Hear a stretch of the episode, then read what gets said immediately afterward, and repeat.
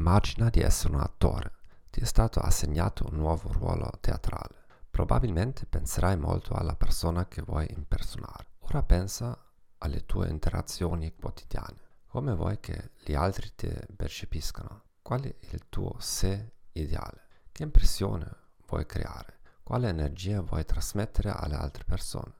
Cosa vuoi che gli altri pensino di te? Un documento che fornisce risposte alle domande di cui sopra e la descrizione della tua persona. Idealmente, prima di qualsiasi interazione con gli altri, ricordi a te stesso il suo contenuto, soprattutto prima di parlare in pubblico.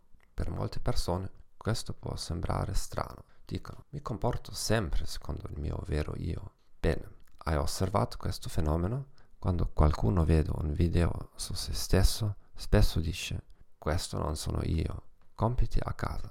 Scrivi la prima versione della descrizione della tua persona. Specifica anche cose come il suono della tua voce, la postura e i movimenti. Scrivi, per contrasto, come pensi che gli altri ti percepiscano attualmente.